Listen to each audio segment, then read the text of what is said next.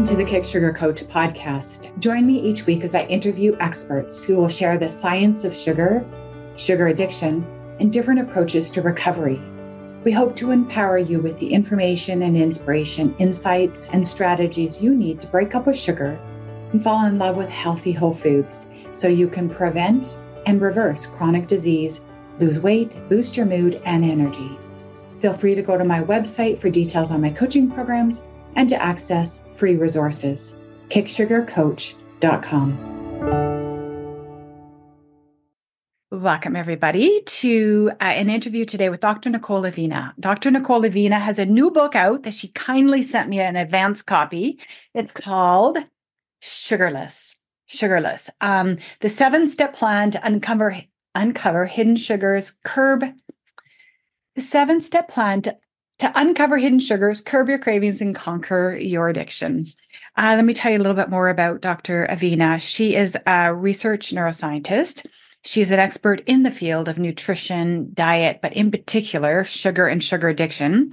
She's the author of many books, uh, one of which is also called uh, What to Eat When You're Pregnant. She's currently an assistant professor of neuro- neuroscience at the um, Icahn School of Medicine at Mount Sinai, New York City visiting professor in health psychology at Princeton University. She received her PhD in psychology and neuroscience from Princeton and has uh, completed her postdoc in uh, Rockefeller University as well. She has published over 100 scholarly articles. She has appeared as a consultant and on TV, The Dr. Oz Show, The Doctors, Fox, ABC, CNN, you name it they have they have reached out to her to ask her to share her wisdom, her research, her pioneering research on the topic of sugar and sugar addiction. Welcome, Dr. Avena. Oh, thank you so much. So happy to be here to chat with you. so I just imagine everybody knows who you are, but maybe not. So maybe you could just add a little bit about how you became one of the world leading experts on the topic of sugar and sugar addiction. How did that happen? Well, you know, it wasn't really something that I had set out to do. Um, I kind of fell into this topic when I started graduate school. I was um, a brand new graduate student at Princeton University, starting my PhD. And at the time, I was working with a professor whose name was Bart Hoebel. And we just started working together and we were talking about some ideas for a dissertation project for me, which would be, you know, this huge event, this big project I'd work on for many, many years. And one of the things that we had been talking about was, and this is going back into the year like 2000, 2001, was how obesity at the time was still being viewed as sort of like a moral failure. Like it was the person's fault that they were obese because they didn't have willpower. And this was something that, you know, we were hearing more and more about as the obesity rates continue to rise. And so we started to talk about this whole idea that, well, you know, maybe it's not the person's fault, maybe it's the food's fault. Maybe there's something about our food environment that is causing people to not be able to stop overeating these delicious foods that are often rich in added sugars. So that kind of set us down this path of looking into whether or not sugar could meet the criteria for being an addictive substance. So we did a lot of experiments, published a lot of papers to test that. And, you know, flash forward now 20 years, and there's a lot of research that's amassed, not only from our group, but also from others who have done clinical studies and you know, replicated our findings. So that's how I got here. Um, and it's interesting because, you know, I kind of feel like I, in some ways, have never finished my dissertation because I'm still working on it, but I did finish, I promise. They did give me a degree. I have it hanging proudly on the wall. Um, but there's still a lot of work to do. Uh, thank you for that. So I um I think that your your research sort of brought like a good news bad news story to people who struggle with their weight and struggle with obesity. The good news is it really isn't your fault. Like it's mm-hmm. it's not because you're not disciplined. But the bad news is this that you actually might be addicted to sugar. right. Right. So now you've you've let you've awakened to the world to the fact this research is not just coming out of this little Rockefeller, whatever you, you're probably at Princeton at the time when you were doing mm-hmm. that research, right? Yeah. Um, it's not just been coming out of Princeton. This has been replicated in universities and countries all around the world multiple times. We keep, keep coming up with the exact same conclusion. Sugar is an addict, acts like an addictive substance. And then eventually, you know, you came along to write a book now to help us on get unhooked.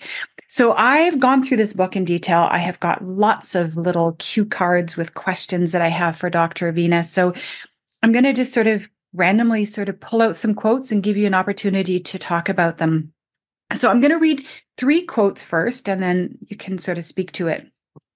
On page 93, you state, Our early studies of looking at the brains of sugar addicted rats revealed their brains looked just like they were addicted to drugs, but the only drug they had access to was sugar. Um, fMRI, another quote, page 94. fMRIs and PET scans reveal similarities between brains addicted to drugs and brains addicted to sugar. There is clear evidence of a brain change in rodents, and this has been captured across many human studies as well. And the final quote is An addicted brain acts very different from an addicted from a non-addicted brain. And I'm, I'm imagining it looks different as well when you when you do these scans. So tell us about that. Um, what is the difference between like how can you tell an addicted brain versus a non-addicted brain?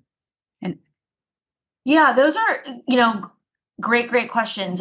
I think that it's important to understand that there's multiple things that contribute to the development of addiction and so, you know, we have genetic components where, you know, there's certain people who have certain alleles to the dopamine gene. And we know now that those individuals are at greater risk for developing an addiction. That doesn't mean they're going to become addicts, addicts in any way, but it does mean that they have a higher risk. When we talk about the brain, you know, we've been looking at a variety of different things. One of the big hallmarks that we've looked at, that we've been able to look at, fortunately using our animal models, is the release of dopamine. Dopamine is a neurochemical in the brain, and in reward regions of the brain, it's associated with pleasure and euphoria. And one of the hallmarks of drugs of abuse is that every time you use a drug of abuse, it releases dopamine in those regions. And one of the things that we found to be really interesting about sugar was that sugar did the same thing. And that's not typical of food. Normally, foods don't release dopamine every single time you eat them but sugar seemed to be different. And when we saw our animals binging on sugar, their brains were behaving in the sense that it was like a drug, in the sense that they were repeatedly releasing dopamine. So that's really one of the key features that we focused on. But, you know, looking at other studies, there are regions of the brain that will show heightened activity in humans, especially in response to using drugs of abuse. And if you look at individuals who struggle with obesity or who are overeating, you can see that those same areas of the brain are also overactivated.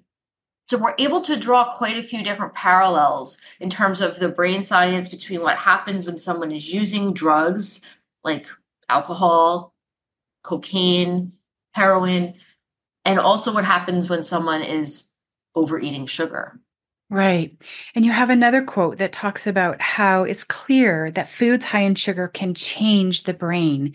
So, what you're talking about is that if I consume sugar, there's clear regions of the brain that light up when it, when a substance of addiction has been, you know, brought into the bloodstream.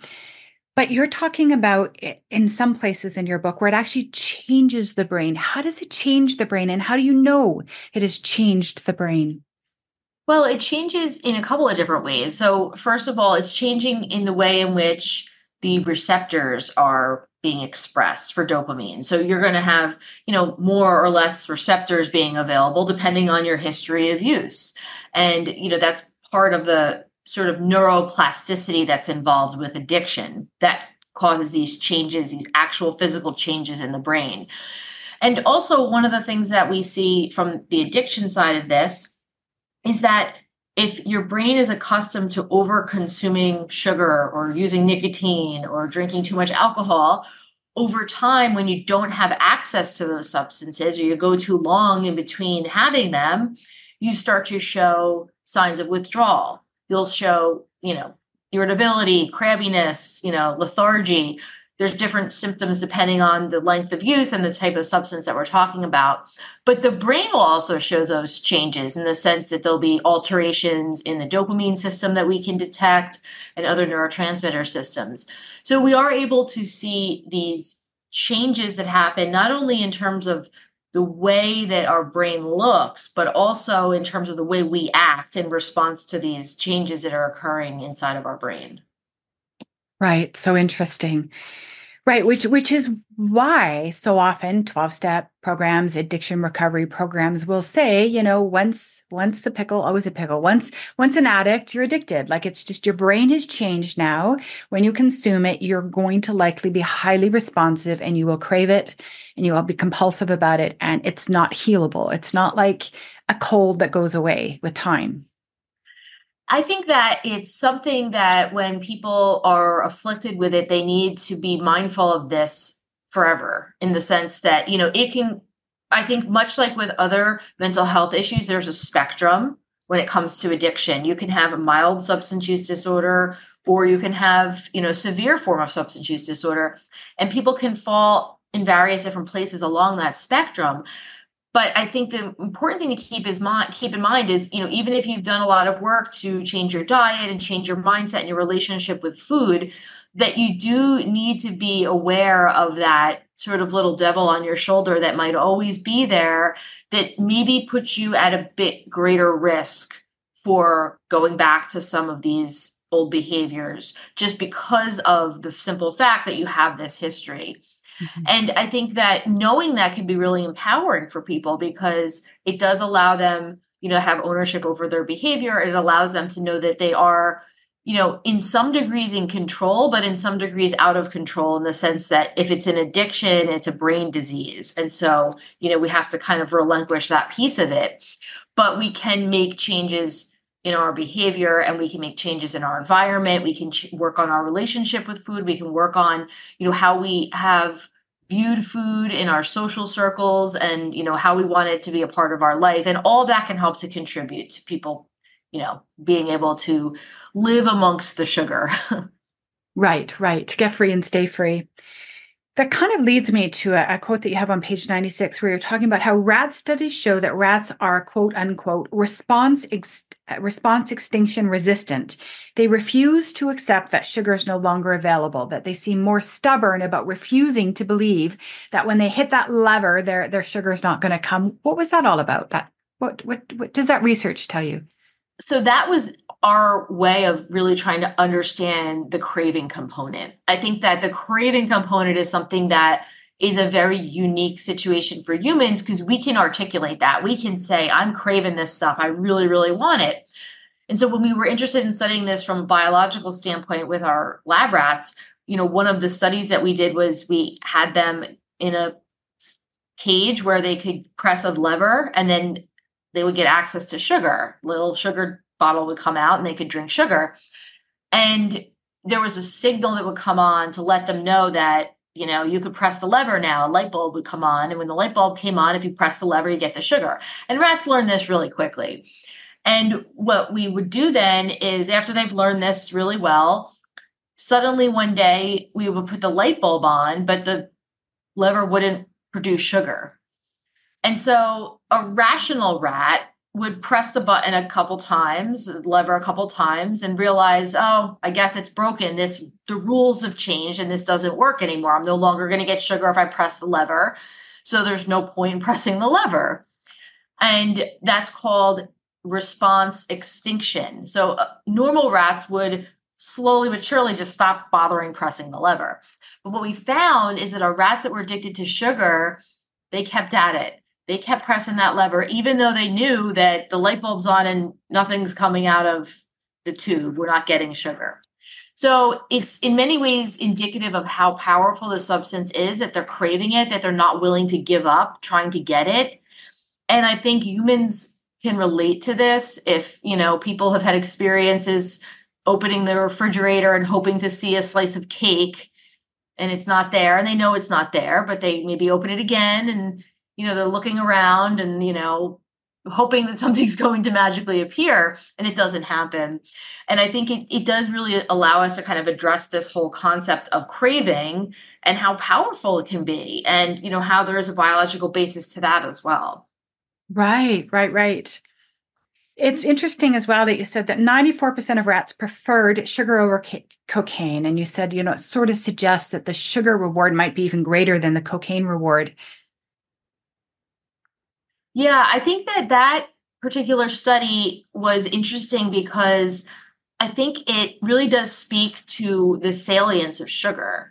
And, you know, the fact that rats are able to find the sugar so rewarding, even more rewarding than a, a very highly addictive drug that we all know about to me really suggests that you know this particular substance it can take on properties of an addiction uh, addictive substance in a very powerful way. And i think that it's important to you know keep that in mind and, and especially when we think about the pervasiveness of sugar and how it's in so many of the foods that we eat. I mean could you imagine if cocaine was sprinkled in different foods that we weren't aware of it or you know there was as much cocaine in our food supply as there is sugar? I mean it would be a very, very dangerous situation. And I think, you know, when we look at what's happening now with our processed foods and just the amount of sugar that we're finding in our foods, it's really alarming. And I think it's scary. Mm-hmm. It is scary, especially for children if they're getting access, so much access to it, and they're getting hooked so young. Um, one thing that I, I found interesting is that you, you said that the longer cravings for a particular substance can intensify the longer you abstain from it. Rodents given access, then deprived, it intensified their seeking behaviors. So my addict brain tells me, Dr. Nicole, right? See, if you deny yourself, Florence, if you deprive yourself, you're just going to want it more. So all those intuitive eaters are right. Like all foods are equal. Just have a little, eat it when you want. Just like don't make a big deal out of it and it'll all heal and the whole problem will go away.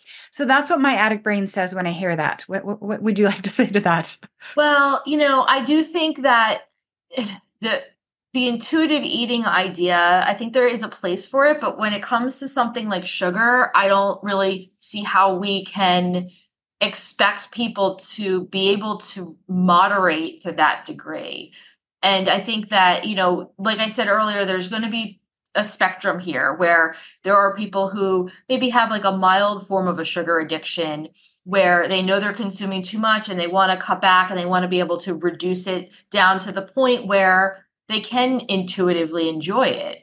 But I think there are a lot of people who aren't anywhere near that point where you know they really need to take some more drastic measures to reduce their sugar intake tremendously.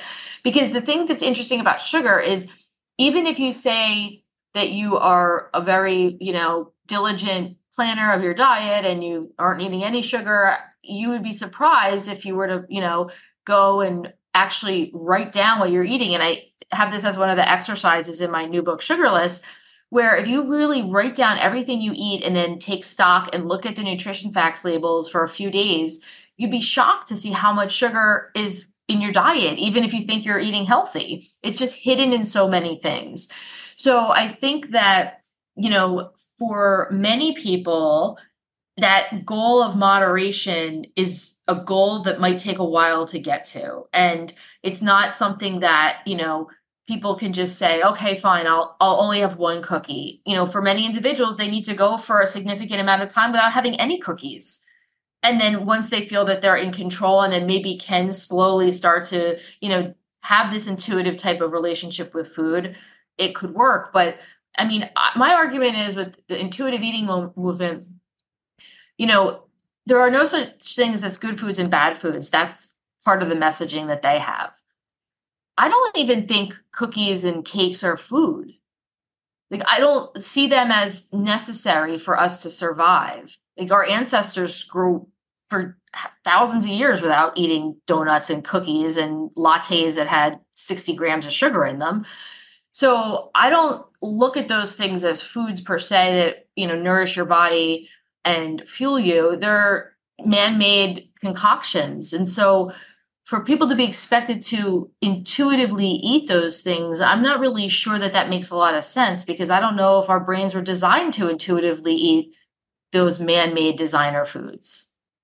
Right, right. So we can trust ourselves when it comes to whole foods, but if we're if we're being pulled in the direction of processed foods, probably there's an addiction in play because what body truly in their right mind would ever call for something that's so damaging and detrimental? It doesn't make any sense. It doesn't support life. It's true. And then if you take a look at, you know, what I would be considering real foods like fruits and vegetables, I mean, proteins, it's not really common for people to have problems with overconsumption of those. I don't really know too many people that, you know, have diabetes because they're eating too many strawberries, right? It's because of these highly processed foods it's causing these conditions. And so I think that the foods that our brains were designed to eat, we could eat intuitively and we we do um, but it's these designer foods that I'm not sure if that really works. Right. So intuition in the context of abstinence, in the context of whole foods only, maybe maybe you can get away with rare exceptions aside if you're low on the addiction spectrum. And probably not if you're on the high. You're going to just keep finding if I have a little, I want more. I've run this experiment many times. How about right how about I just let it go? yeah. And I think it really boils down to the individual and deciding, you know, maybe just like with alcohol. I mean, there are people who are various different spectrums of having issues with alcohol use. And some people get to the point where life is just easier to just not drink it at all. It, it removes a decision from them to have to make. And it's just, that's it. It's one decision. They just decide, I'm just not going to drink alcohol anymore. I don't need it. I don't want it end of story. But then there's people who are able to do more of a harm reduction approach where, okay, maybe they've been drinking too much and they want to cut back. Like a lot of people are doing this in dry January, right? Where, mm-hmm. you know, they say, okay, I'm not going to have any alcohol in January, I'm going to have a reset. And so, again, you know, these are different parts of that spectrum of substance use dependence where different people can fall. And the strategies that are going to work are going to be different depending on where people are on that spectrum. Yes, and it was very interesting. You said something about um oh, sorry, I think it just went out of my head. Oh my gosh, it was something in your book about how rodents in your studies, and rats in your studies, if they had minimal and uh, only occasional exposure to sugar, their likelihood of becoming addicted was much less. Yes. But the more exposure and the more, you know, the more uh, the amount was higher and the exposure was higher, they were more predisposed to become addicted to it, which is frightening because all of our kids are being massively daily inundated with processed refined carbohydrates. Right. And and that's really the problem is that if we compare this to our rat studies, we're all the experimental rats. We're all the rats that are binging on sugar and having it day in and day out. You know, there's very very few people that would fall into the control groups of people who are having sugar once in a while, right? And I, I, think that's really where the problem lies is that we're all at risk for developing a sugar addiction. And even if right now, especially as you mentioned about young children, there's resistance among parents often to acknowledge it because their kids are thin and they don't have any health problems. And you know they're doing good at school and they're behaving and you know there's no issue. And you know parents like to think well let me just let them have what they want. They enjoy themselves. I, I hear this quite a bit. Mm-hmm. and my response is always okay but you know they might be healthy right now on the outside but you don't know necessarily what their liver looks like and you don't know what's going on in terms of their blood and you also are setting them up for a lifetime of problems when their health issues do manifest. And so when they're in their 20s and 30s and they start to get high blood pressure and cardiovascular issues, you know, now they've trained their palates to be constantly expecting sugar, sugar, sugar. So it's going to make it more difficult for them to deal with those problems later on. And so that's why, you know, I don't like to be this sort of you know sugar police when it comes to children. I have my own kids and so i you know can totally experience this from a parent's perspective too. Mm-hmm. but i think we need to think about the long game and you know yeah we want our kids to you know have fun and enjoy treats at birthday parties and that's fine. But i think we also need to look at it within the broader context of what does their daily diet look like? If they're having a pastry for breakfast and something else sugary for lunch i mean it's it's really gotten to the point where kids could basically go all day long eating sugar. And it's often marketed and portrayed as actually not being all that unhealthy. Right right right. It's harmless. Come on. Yes. They, they'll burn it off. They'll be fine. Mm-hmm. and then one of the other things that was really interesting in your book and i hope i can find the quote let me just see. Mm, it was about oh i know i have a cue card on it. It was something about artificial sweeteners and low calorie sweeteners and how rat studies showed here's it is page 70 as a result the rats gained weight and body fat. Artificial sweeteners causing weight gain and obesity were also observed in humans. Several research studies shows show low calorie sweeteners positively associate with higher bmi and art this was fascinating. Art sit down everybody. Artificial sweeteners also affected the release of glp-1 and the body um, and slowed down metabolism and the body wound up burning less calories yeah so people are on ozempic right so if they're taking an artificial sweeteners that reduces their naturally occurring glp-1 and then yeah. it's actually slowing down their capacity to burn calories it's right. making them obese and then they're going to a drug that would maybe naturally be in their bodies in greater number like it is such a vicious cycle it is it is and you know it's interesting that you mentioned that about the glp system because yeah i mean if you know, the problem is that I think artificial sweeteners and these non nutritive sweeteners, they were marketed as like our savior, right? It's like, oh, you can have your cake and eat it too. You can have something sweet and it won't have the calories. And I think that's because for the longest time, we were afraid of the calories that were linked to sugar. And it was somehow taught to us that it's the fact that sugar has calories and that's what's making it bad.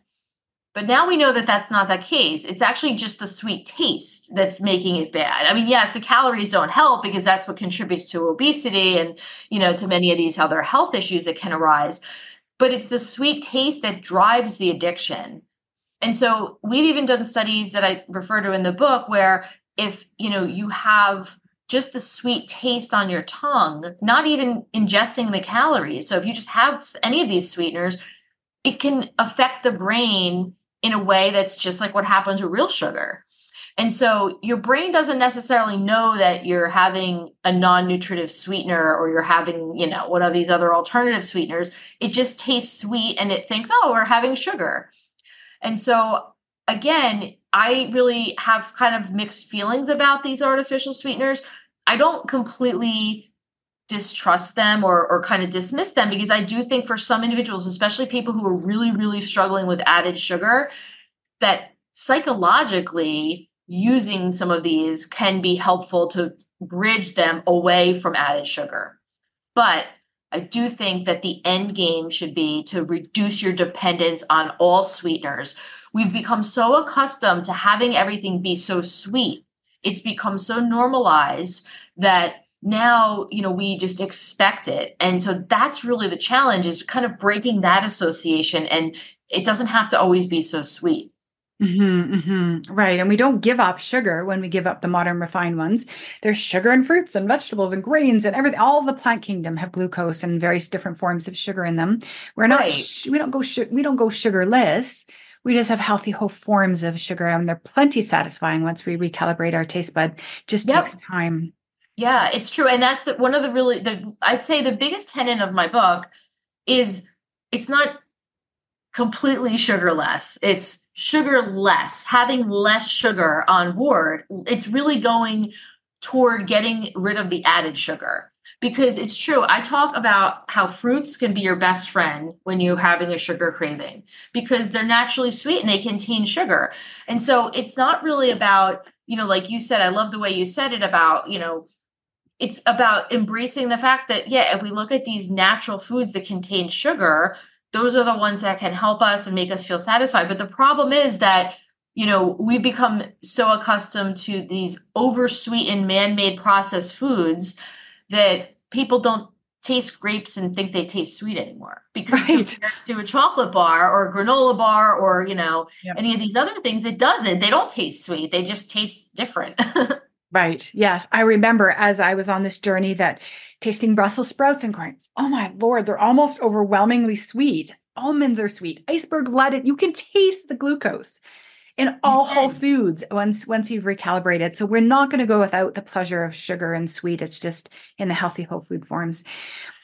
There was a quote that you said on page 94 that I had to have read probably about four times. I'm like, I have no idea what this says. I have no idea. I thought, oh, I'm going to interview her. I'll ask her.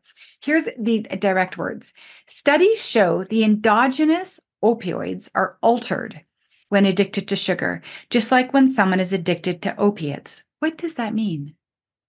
So, in our brain, we have what are known as endogenous opioids. And so basically, we have our own natural painkiller. So, if I were to, let's say, you know, stub my toe when I get up, it's going to hurt. And so, my brain will release its own form of opioids to travel to that part of my body to make it not hurt anymore, right? So we have these ways in which we can help to control our own pain. We have what's known as a pain gate, and the opioids that are endogenously in our bodies work through that.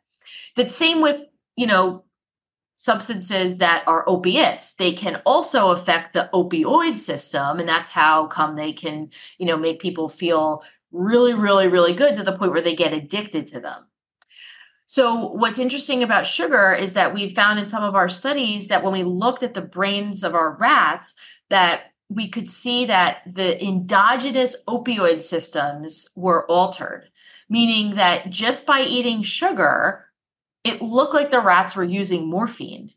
The receptors for those opioids in their brain were upregulated. And so, in many ways, this is why sugar is a painkiller for some people. It's an emotional painkiller. Because if you think about it, if you're upset or you have a bad day and you want to make yourself feel better, we either consciously or subconsciously might turn to sugar and it will self soothe us. It'll make us feel better. And part of the way that happens is through those opioids in our brain. And so, in many ways, it is like taking a painkiller and that is part of the reason why a lot of times people find that just like they get addicted to painkillers, they can get addicted to sugar because they're using it in a similar fashion. So it's, it's it's literally acting like an opiate in in the in the human body. Sugar is an yes. opiate.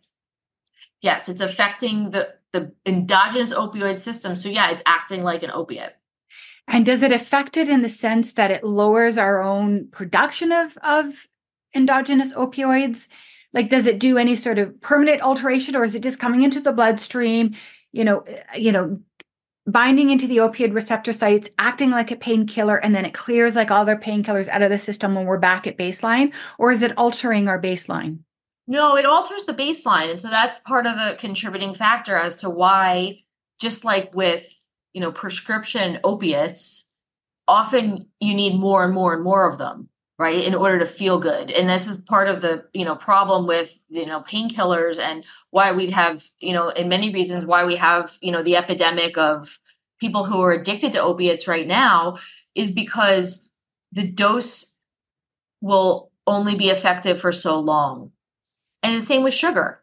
That's why we see sugar doses escalating over time. People need more and more. That's why you know if you're having a bad day a bite of ice cream is probably not going to satisfy your pain, but you seem that you're feeling better if you have several several bites, right? And so over time that need goes up and that's because the brain has shown alterations in the receptors for the opioids and they're expecting more and more in order to feel that same euphoria.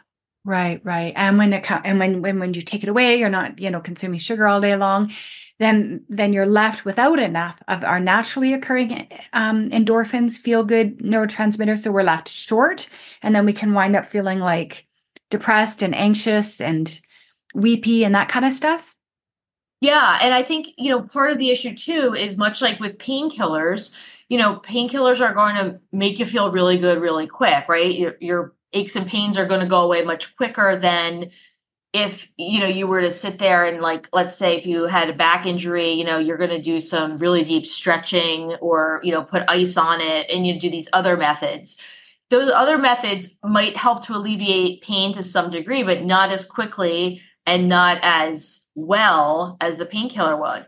And the sugar is the same way. I mean, we can, you know, if you have a bad day or you're, you know, just not feeling well and you need something to uplift you, you could go call a friend, you could go for a run, you could, you know, do all this stuff. But we've become accustomed to the quick fix, which is often, you know, let's just grab something that's got a bunch of sugar in it. Mm-hmm, mm-hmm, totally. Um, almost at the end of the research stuff, and then we'll go. We'll move to the solution. So you you talked a fair bit about food cues and how uh, people that tend to overeat sugar, overconsume, maybe have weight issues, mm-hmm. show a greater sensitivity that the cue comes up and the brain lights up, the dopamine's already flowing, and then they're more likely to cave and to eat it. Um, and one in one uh, one part of your book on page 87, it said one large study showed food cues can influence food choices. 45 studies, 3,000 participants, and there was clear greater sensitivity to food cues in the brains of individuals who, who were overweight and that the more sugar they consumed the more sensitive they were to these cues and that the cues themselves can, sp- can spike dopamine. I don't know if yeah. you wanted to add anything to that. No i mean i think the cues are a really big part of this and we have to keep in mind you know the food cues are all around us. It's the marketing it's the advertisements it's just the normalization of having these processed foods everywhere we go. And so I think, you know, we need to keep that in mind that even when we're not purposely seeking out those cues or like paying attention to them, we're still being exposed to them. Mm-hmm. And how important it is to protect our brains, right? To, to, from the sights, the cell smells that maybe we don't for the first 30 days. It's a recommendation. And most 12 step food, food addiction recovery programs don't eat out, don't socialize. If you have to, great, but avoid it if you can. Like give your, your brain the opportunity to feel strong before it starts getting pulled pulled off course. Um, okay, awesome. So your solution. So you talk mm-hmm. about how there's the three rules, the three rules that get us started on the path of of eating less sugar. What are those? Well, you know, one of the things that I put together when I was developing this strategy, and this was based off of not only the research that we've done and that, you know, I've been following from others for many, many years, but also about what practically works from a psychological standpoint. And I really put a lot of effort into evaluating the diet culture and how we have this diet industry that is built upon people failing. Because if we had a, a diet plan that would work, then people wouldn't need any other diet plan. and so one of the things that is one of the rules that I have in Sugarless is that, you know, we have steps that are outlined. There's like a seven step plan, but the steps aren't linear, meaning that, you know, you don't work your way through the steps and then it's over and you close the book. That's not how this is really meant to be. This is meant to change your relationship with food.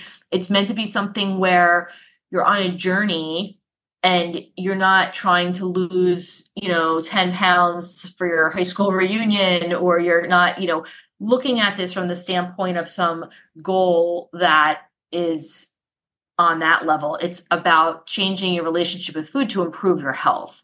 And so as people work through the steps it allows them to you know be able to do some of the things that normally would cause people to just throw in the towel so, you know, part of it is being able to take a step back and maybe you know you need to reevaluate your relationship with the beverages that you're having and work on that because you thought you had that under control but you don't because you're finding that you know you're craving these sugary lattes when you walk past the store.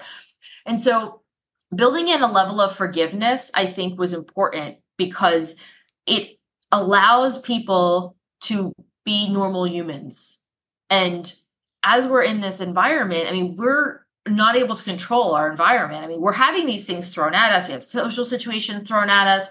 We have, you know, just all kinds of different things that happen, haphazard schedules, you know, work life issues that aren't always going to make it easy for us to control what we have in front of us. And in some cases, that might cause someone to maybe eat some stuff that now they wish they didn't. In a traditional diet plan, that would be telling somebody, oh, you failed. Now you didn't do it right. So go back to square one. But that's not how I have this developed. I have it developed where setbacks are something that we can embrace because we learn from them. And that's part of the journey. We're not in this linear relationship with sugar. We're in this relationship that's going to evolve as time goes on. Mm-hmm. Right. Your your um your three rules were don't rush, take your time, unfold maybe take out drinks first right? Then work on your mm-hmm. breakfast then work on your dinner then you know finalize with lunch. Like it's just a gentle like just take all mm-hmm. the the frantic and the the self-criticism out of it. Um is there anything you wanted to say? Do you want to go over the seven steps of recovery or do you want to highlight some or? Well you know i think that the way that i organized the steps was really you know to kind of break this issue down for people who are maybe coming into the whole idea of sugar being addictive for the first time. Yeah. And now for some people, that can be a hard pill to swallow to be able to say, I'm addicted to sugar. Some people have a hard time making that make sense to them and, and sort of embracing that. So understanding you know that it's okay if you are addicted to sugar. There's lots of people who are addicted to sugar and then there's a community of people that you can rely on and there's support and you know really that's what the book is about. It's about sort of living in a world if you're addicted to sugar and how you navigate that world especially because it's a very sugar centric world. And i think you know that's one of the steps is you know admitting that you're addicted to sugar. And it's silly because some people are able to okay uh, fine. Like i think a lot of people who are your followers will have no problem admitting that because that's really been something that they've known for quite a while. But other people are resistant to it. There's still stigma around addiction for cer- certain reasons that i still cannot figure out. And then it's not even for a stigma with just sugar addiction but there's stigma around alcohol addiction and drug addiction. So i do think that it's you know important that people you know consider that piece of it. And that that's a big step for a lot of people. And so i think that that's one of the more important steps. And then you know some of the other steps are really around dealing with cravings and you know social situations and you know how do we navigate in this world? Because i think that's the real fear that people have when they decide that they are going to try to reduce their added sugar is that they're going to have to live some fake life that they don't want to live. Like they're not going to be able to go to the places they want and eat the things that they want and be with the people that they want and they're going to have to like create this like lifestyle that really isn't what they want to do. But that's absolutely not true because in the book I walk through, you know, okay, if you feel you're able to go to a restaurant and want to go with friends or family and have a dinner, here are the options for foods that are good choices that are likely to be sugar free. Here are the questions to ask the server to find out if the food has sugar in it. Like here are the things you need to be mindful of. And then even with, you know, preparing your own foods, let's just say you're a big coffee drinker and you just love that creamer, right? Well, you know, I have recipes in the book for sugarless coffee creamer that's just as delicious and contains no added sugar. And really just making those changes and tweaks to your everyday habits, you're still doing the same thing, you're just doing it a little bit differently. And it's going to make a huge difference in your health because over time, those small changes really amount to a lot of change when it comes to your health. Mm-hmm, totally. Yes. one of the tips I really liked in your book is you said if you tend to eat at night, exercise at night. And I thought that was uh, brilliant, partly because I'm well aware that mm, because I work in the, the, the addiction space as well, that I know that most of us will reach for an addictive substance for one of two effects one to give us energy, to stimulate us, or two to sedate us, right? Because mm-hmm. we're just looking to get numb and to check out and to, to be comforted. And Uh, to distracted from whatever emotions or intensity is happening in our bodies. Yeah. or to give us some energy just give me a little lift i've got two more hours before the kids go to bed and i still have a load of laundry to do and we'll reach for something to sort of give us a bit of a lift. Wow.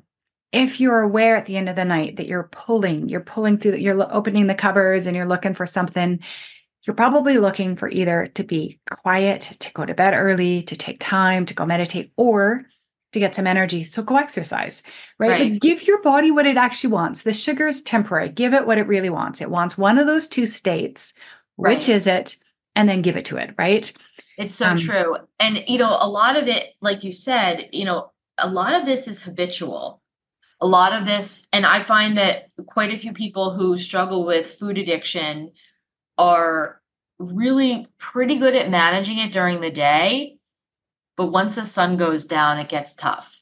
And it's again because, you know, they've spent so much energy and worked so hard throughout the day to get to that point that they're exhausted. Mm-hmm. And, you, you know, they, they're really just searching, like you said, for something to help numb them and soothe them.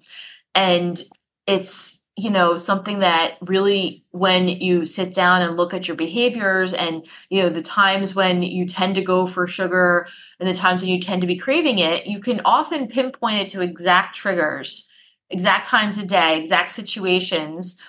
And i mean we're not going to erase those situations or make them not happen but what we could do is understand that okay you know if i tend to really start to get a sugar craving when you know i'm trying to cook dinner and the kids are asking for help with homework and the dog's barking and there's like a lot of chaos i might say okay we we need to revise that so that it's not so chaotic so that i don't get that sugar craving.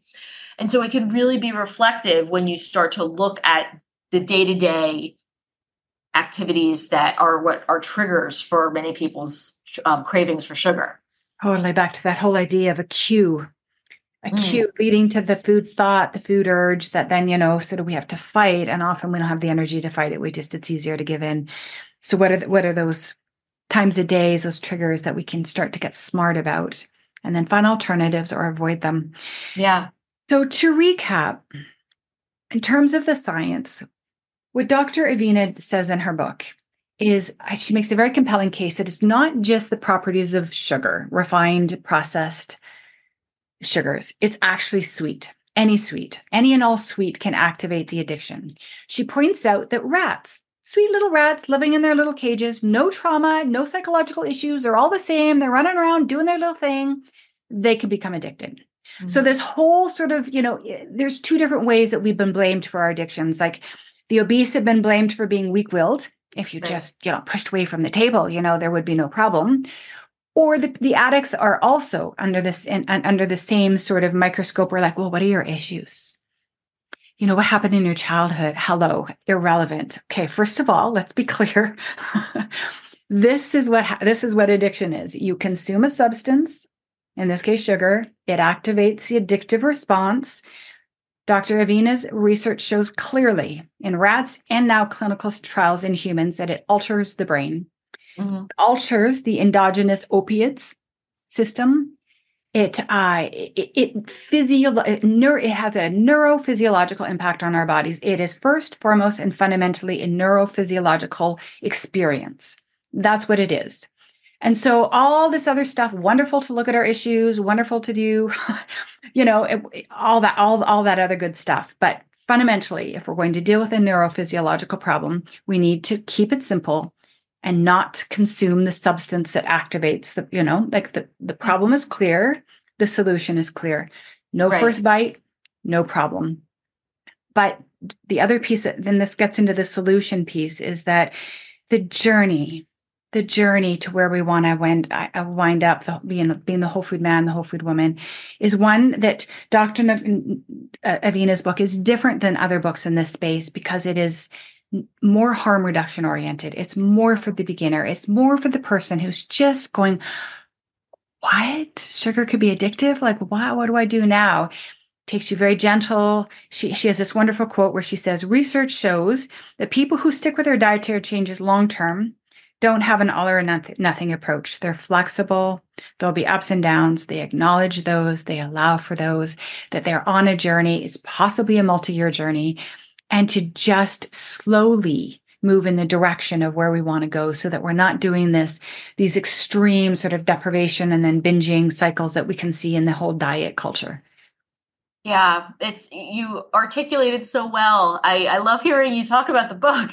It's it's so true. And you know, again, that's really my my goal. It's like an anti-diet book because there are plenty of diet books out there. If people want to follow them, that's great. There's tons of options.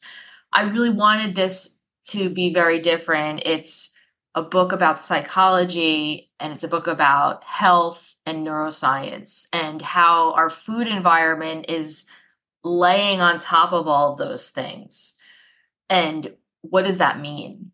And I really think that, you know, even though the book is designed to help people who are struggling with a food addiction, it is beneficial to anyone who's looking to reduce their intake of added sugar. And let's face it, we all can stand to reduce our intake of added sugar. When we look at the statistics, you know, depending on which surveys you're looking at, between 17 to 22 teaspoons a day of added sugar is what the average American is consuming. And, you know, we're really supposed to be consuming much, much, much less than that. And so I think it's a great tool for anybody who's really just interested in improving their health by getting off of the dependence on added sugar because if, if you have to make one change that I can guarantee you will improve your health, you start reducing your added sugar, you're going to see your health is going to go in the right direction. Absolutely. Is there any final words you'd like to share with the audience today? Well, I just want to thank you for this wonderful interview and really just I hope it encourages people to just keep on the journey and you know to like you said it's it's about being gentle with yourself and forgiving and you know understanding that we're living in a food environment where people are constantly throwing sugar at us and so some is going to land on you at some time and that's okay but we just need to work through it. And i do think we need to really think about how our food environment is changing and i'm hoping that the book will inspire you know some serious changes that can happen so that we can really reduce our dependence on added sugar if not for ourselves but for the next generations to come. Absolutely. Thank you so much for your time today and for writing your book oh thank you bye betty Thanks for tuning in this week. If you would like more interviews, more information, and more inspiration on how to break up with sugar, go to my YouTube channel, Kick Sugar Coach, or my website, kicksugarcoach.com. See you next week.